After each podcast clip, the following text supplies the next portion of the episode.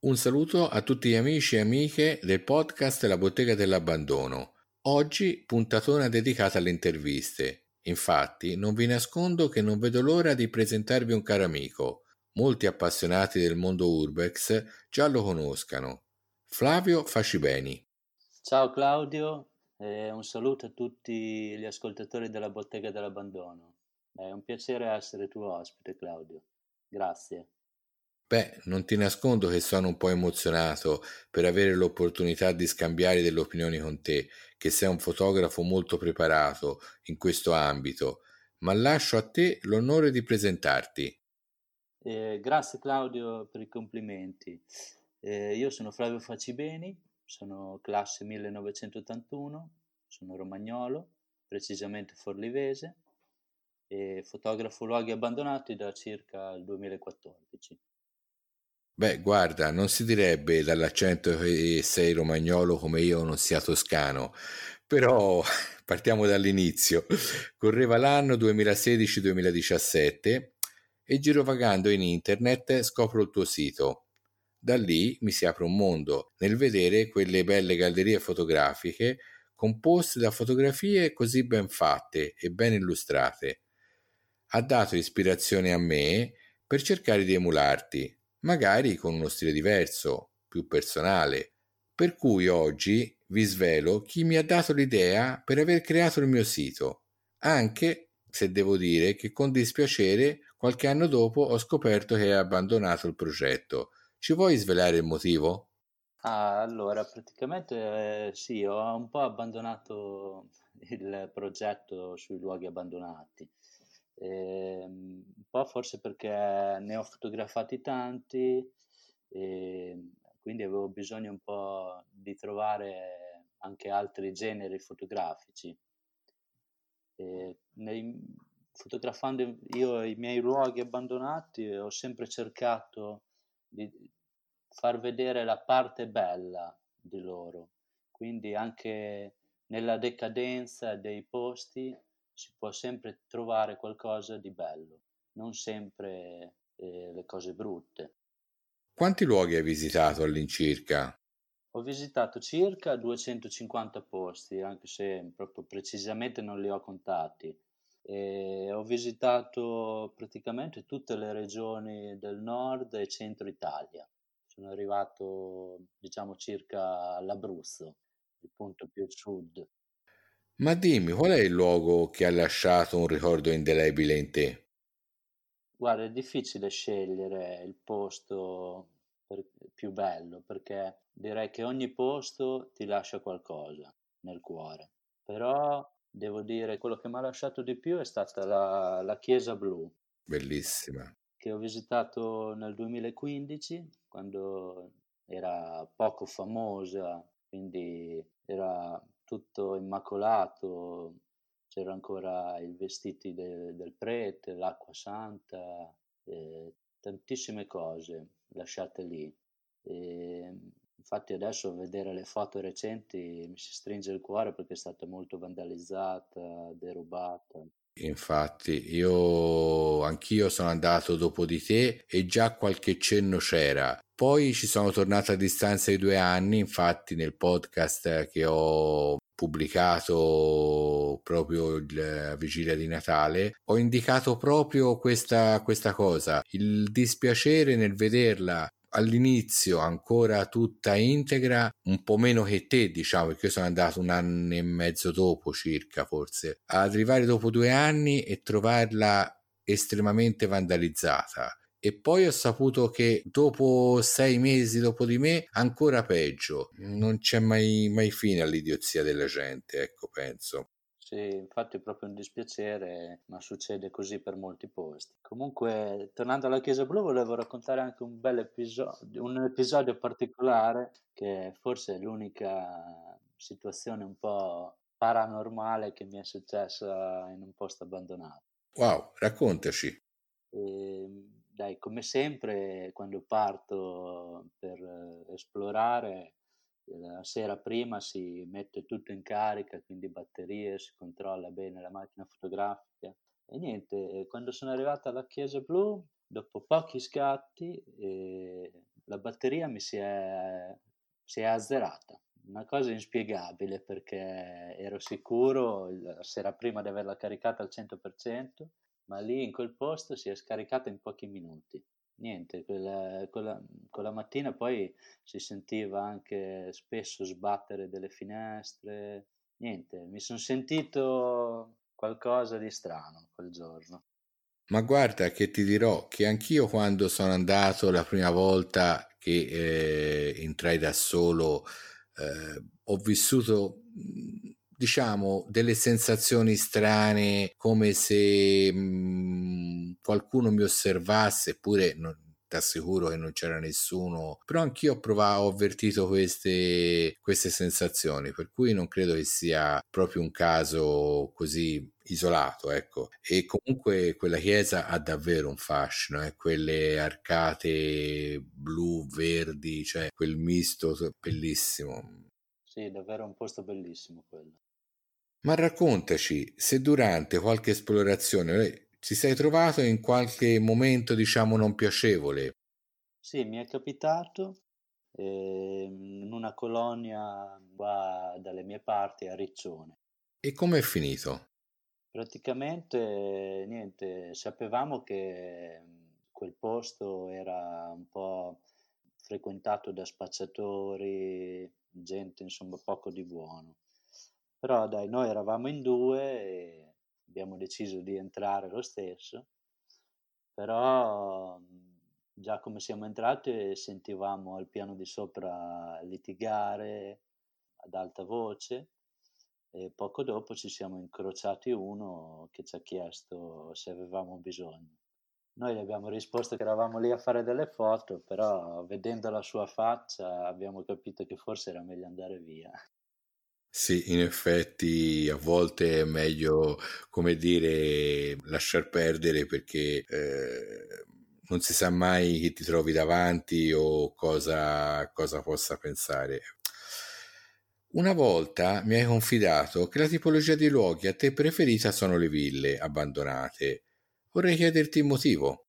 Sì, oltre alle ville ci sono anche i manicomi. Eh, però diciamo nelle ville mi piace molto per, quando si riesce a trovare dei ricordi delle persone che ci hanno vissuto, in modo dai, un po' anche di fantasticare con la mente eh, le cose che avvenivano in quella casa. Certo, ricostruire un po' il passato di quel luogo. Sì, chi erano, che lavoro facevano, se abitavano con i figli Guarda, io ti voglio raccontare una cosa così extemporanea, mi sta venendo in mente. Eh, la Villa delle Gemelle, che immagino te conoscerai, su in Alta Italia, quando ci andai, a parte che piccolo siparietto. Quando si andò a fotografare la soffitta, in quel momento lì si avvertì una scossa di terremoto, si avvertì per cui insomma il momento non era proprio eh. però a parte quel momento un po' che ce la siamo dati a gambe però eh, diciamo che nell'entrare in quel luogo eh, la stanza delle bambine un sacco di balocchi di peluche e quant'altro ma non ho mai trovato un abito da bambina cioè Tanti, tante cose da bambini, ma non, c'era, non c'erano vestiti da bambini. E questa cosa qui mi ha, come dire, come mai questa cosa strana? A distanza di un anno ci sono ritornato, diciamo senza saperlo perché sono entrato da un'altra parte avevo un altro e pensavo che fosse un altro luogo e con sommo dispiacere ho trovato eh, un bivacco per tossicodipendenti a quel punto lì la, naturalmente tutto molto devastato e a quel punto lì mi ha fatto come ritornando sul discorso di prima mi ha fatto tanto dispiacere perché vedere quel luogo al quale non mi ero saputo dare una spiegazione ritornandoci eh, da lì diciamo senza saperlo e poi ops ma io qui ci sono già stato. E dire come da quel luogo è diventato questo, è diventato, ecco, sì, a volte mh, mm, ti trovi in queste situazioni che non, eh, non sono affatto piacevoli, infatti, sì. Sì, è vero. Poi volevo aggiungere, dai, anche sui manicomi, che quelli, dai, mi piacciono molto, li ho visitati quasi tutti, eh, direi a esclusione di due che sono nel sud Italia. Quelli hanno un fascino particolare i manicomi, eh? Sì, per- secondo me dai, sono luoghi dove me- meritano tanto rispetto dentro, eh, perché si sente, si respira proprio nell'aria lì la sofferenza che certe persone hanno vissuto. Ancora non ci si conosceva, ma io nel 2018 ho fatto una mostra fotografica eh, proprio sui manicomi, eh, le prigioni della mente, che parlavo oltre che le foto eh, dei vari manicomi, raccontavo proprio una giornata tipo di un malato, raccontavo come vivevano, raccontato eh, come si entrava nei manicomi eh, Guarda, è stata un'esperienza molto molto bella il confronto con le persone che poi ho avuto l'opportunità anche di visitare le strutture più recenti, quelle ancora in, in attivo, diciamo il dopo, dopo legge Basaglia per cui eh, entrare in queste strutture di nuova generazione e poter documentare la pazzia come era vissuta allora e come è vissuta oggi, diciamo, eh, un quadro a 360 gradi, interessante, ecco. Come già sai, ti seguo su Facebook e qualche anno fa vidi un post che festeggiava il tuo compleanno in un luogo abbandonato, molto particolare. Ce ne vuoi parlare? Ah, certamente, sì, la cosa è stata molto simpatica, in effetti. E niente, praticamente, dai, eravamo d'accordo con eh, due miei amici svizzeri che, dai, andavamo a esplorare, era proprio il giorno del mio compleanno e come obiettivo avevamo questi aerei abbandonati che in realtà erano pub, trasformati in pub, rigorosamente abbandonati e allora la sera prima ho detto, ah, andiamo a prendere una bottiglia di prosecco e dei bicchieri di plastica che domani festeggiamo il mio compleanno in un luogo particolare. Ed è stata dai, una bella idea, i miei amici svizzeri sono rimasti sorpresi quando ho tirato fuori la bottiglia. Ma guarda che quel luogo è davvero fascinoso, bello, si presta proprio per questa idea, ecco. Ma lo sai che hanno su uno degli aerei mi hanno detto che hanno tolto la parte di strumenti, hanno tolto e sono diciamo rubati, poi che ci faranno non si sa, però è davvero un peccato. Davvero un peccato, sì, infatti ho visto anche lì anche la cabina cabina devastata, eh, purtroppo siamo sempre alle solite. Noi ci siamo conosciuti circa un anno fa, poi sveleremo successivamente come, ma vorrei raccontare di quell'uscita fotografica insieme al deposito dei treni, dove abbiamo trovato quella vecchia littorina, lasciata con quel suo fascino, come dire, di un tempo passato, e sempre lo stesso giorno la visita allo zuccherificio della torre vetrata. Per come la penso io, direi una giornata strepitosa, per te com'è stata? Ah, direi anche per me è una gran giornata, dai. Innanzitutto perché ci siamo conosciuti, dai, dopo eh, parecchio tempo che, dai, ci sentivamo via messaggi o su Instagram. Infatti, infatti. E poi, dai, adesso pensandoci bene, visto che adesso siamo costretti a portare quasi sempre la mascherina, proprio in quel giorno avevamo la mascherina perché eravamo in una zona dove sapevamo che c'era tanto Ethernet, perché si, si smaltiva anche l'Ethernet in quella fabbrica di treni e quindi mi fa un po' sorridere perché c'è una foto di quel giorno dove avevo la mascherina. Ma noi eravamo avantoltre, purtroppo. Eh sì, infatti. Direi che sia giunto il momento di svelare ai nostri ascoltatori come ci siamo conosciuti. Inizialmente sono venuto a una tua mostra fotografica, e poi, come dire, le migliori amicizie finiscano con le gambe sotto il tavolo. Ad agosto, durante le ferie, ci siamo incontrati con le famiglie e siamo andati a mangiare quelle buonissime bruschette, che ancora oggi ricordo con un certo languorino. Ora tocca a voi a venire a Firenze ad assaggiare la nostra famosissima bistecca alla Fiorentina. Ah, sicuramente Claudio, se mi fai un invito così non vedo l'ora che finisca la quarantena. Considera un invito ufficiale. Sì, grazie. Come anticipato precedentemente, so che ami curare le tue mostre fotografiche. Vuoi raccontarci qualcosa di più? Sì, ho fatto dai, diverse mostre fotografiche sia collettive che personali. E nel 2016 per esempio ho esposto cinque fotografie mie a Londra presso la Brick Lane Gallery e poi ho esposto sempre quell'anno a Venezia all'Hotel Marriott per la Fondazione eh, Mazzoleni che mi ha scelto eh, per rappresentare con quattro fotografie. Interessante, interessante. Sì, poi nel 2017 anche ho partecipato in delle collettive eh, al Milano Photo Festival e per il Rossana Photo Festival e ho preso parte con alcune mie fotografie alla fiera Arte Cremona. Wow, si può dire che insomma sei famoso sotto questo, questo aspetto perché insomma eh, postare le proprie foto a Londra, Venezia, Milano, insomma non è il circolino, diciamo, con, eh, con tutto il rispetto eh, basico che si possa trovare. Insomma, hai esposto in delle gallerie eh, importanti, ecco. Complimenti. Sì, ho avuto, dai, delle soddisfazioni personali, dai. poi essere famoso non, non lo sono. L'importante è la soddisfazione, questa è la cosa più importante. Poi anche il riconoscimento che io so per certo che hai ricevuto da tante persone perché eh, nell'ambito urbex e non, insomma.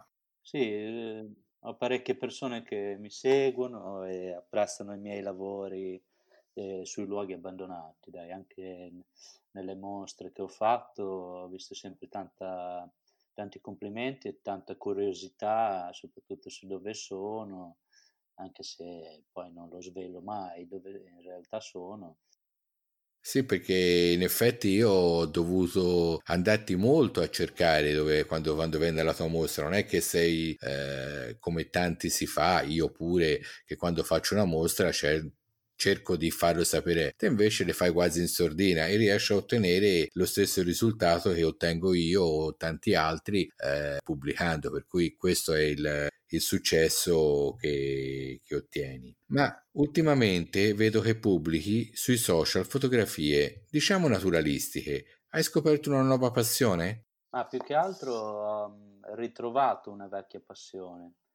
Eh, forse mi mancava un po' stare mezzo alla natura e quindi dai, sono ritornato a fotografare gli animali liberi in natura. In effetti sono delle grandissime e bellissime foto. Io ti seguo per cui dico ti ci vuole tanta pazienza a farle, io non ce l'avrei. Sì, ci vuole tantissima pazienza e spesso sono giornate anche a vuoto perché eh, sei te che aspetti loro non sono loro che aspettano te. Ma immagino la soddisfazione quando torni a casa con una bella foto eh, che magari è già del tempo che stavi lì appostato per, per farla e quella riuscita. Però adesso il mio obiettivo sarà um, principale è fotografare il lupo. E è una cosa molto difficile per il momento dai, sono solo riuscito a videotrappolarlo e ovviamente dai, spesso mi è capitato tracce e, e anche sentirli ululare a poche centinaia di metri, però ancora non sono riuscito a fotografarli come voglio. Ma guarda, io scommetto che quando è il momento giusto ti riuscirai ad esserci e scattare una foto fantastica. Se ti conosco, eh, so che, che arriverà quel momento. Ti ringrazio. Vorrei estorcerti una promessa di non abbandonare la fotografia nei luoghi abbandonati. Beh, certo, dai. Adesso è circa un anno che non sono più andato a esplorare, però la cosa dai un po' mi manca e qualche volta andrò di nuovo via, dai, a fotografare, quindi prometto. Va bene, dai, allora quando è finito questo momento così, sicuramente organizzeremo una, una bella uscita. Esatto, esatto. Flavio, volevo domandarti, ai nostri amici ascoltatori che magari vogliano fare un'esplorazione, che attrezzatura consigli di usare e avere? Allora, per me dai, è fondamentale dai, una fotocamera eh, reflex, ci vuole un grandangolo per valorizzare dai, alcuni spazi che sono piccoli. Certo, certo.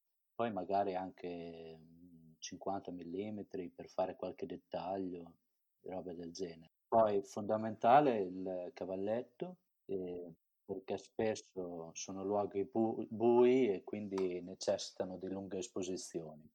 Poi una torcia, perché bisogna sempre guardare bene dove si mettono i piedi, quindi essere sicuri, quindi anche dei guanti e delle scarpe antinfortunistica o, o comunque da trekking un po' resistenti. Infatti perché diciamo che l'incolumità del fotografo è prima di tutto perché una bella esplorazione nasce fatta in sicurezza. Sì, i, i pericoli sono sempre dietro l'angolo.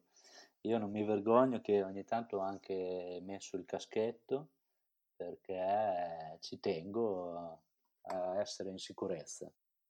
Certamente, ma io guarda, in una puntata del podcast ho consigliato anche nei periodi estivi di portarsi dietro l'autan, perché perlomeno per me, guarda, eh, le zanzare sono gli insetti, è una cosa bruttissima. A volte me ne scordo e ora ne ho comprato una confezione che tengo eh, fissa nello mio zaino fotografico. Non fare come me che li lascia sempre in macchina. e quello ancora ti, ti, fa, ti fa rodere ancora di più perché l'ho portato ma non ce l'ho quando mi serve. Mannaggia. A questo punto direi di dare ai nostri amici ascoltatori i recapiti dove trovarci. Inizio io poi lascio la parola a te per fare altrettanto. Mi trovate nel sito www.claudiotamburini.it dove troverete tutte le mie gallerie fotografiche. Potete ascoltare la bottega dell'abbandono su tutti i migliori lettori, iTunes, Spotify, Anchor e anche dal tuo smart speaker Alexa, pronunciando la parola Apri il podcast La bottega dell'abbandono su TuneIn. Inoltre mi trovate sia su Facebook che su Instagram. Troverai gli indirizzi nelle note dell'episodio. Ora Flavio, di i tuoi recapiti dove i nostri amici ascoltatori possono trovarti. Allora, il sito internet è in costruzione, quindi ancora non vi do nessun indirizzo. Mi trovate su Instagram eh, come Flavio Facibeni Fotografo, oppure mi trovate su Facebook eh, come Flavio Facibeni, quindi se mi volete anche mandare l'amicizia non c'è problema. Guarda, sono molto contento della tua affermazione che stai rimettendo sul sito perché io voglio essere uno tra i tuoi primi follower e seguirti perché è una cosa che mi manca molto, vedere quelle belle foto. Sarai il primo allora a essere informato. E magari rubarti anche qualche idea personalizzandola come ho anticipato prima, insomma, no? Una sbirciatina in qua e là. Ma c'è, c'è sempre da prendere ispirazione in fotografia, dai, c'è sempre da imparare. Certo, certo. Direi di concludere qui la nostra intervista, che è stata molto ricca di contenuti. Volevo ancora ringraziarti, Flavio. Grazie a te, eh, Claudio, dai, è stato veramente un piacere. E saluto tutti gli ascoltatori della Bottega dell'Abbandono. Un saluto a tutti gli ascoltatori, alla prossima puntata.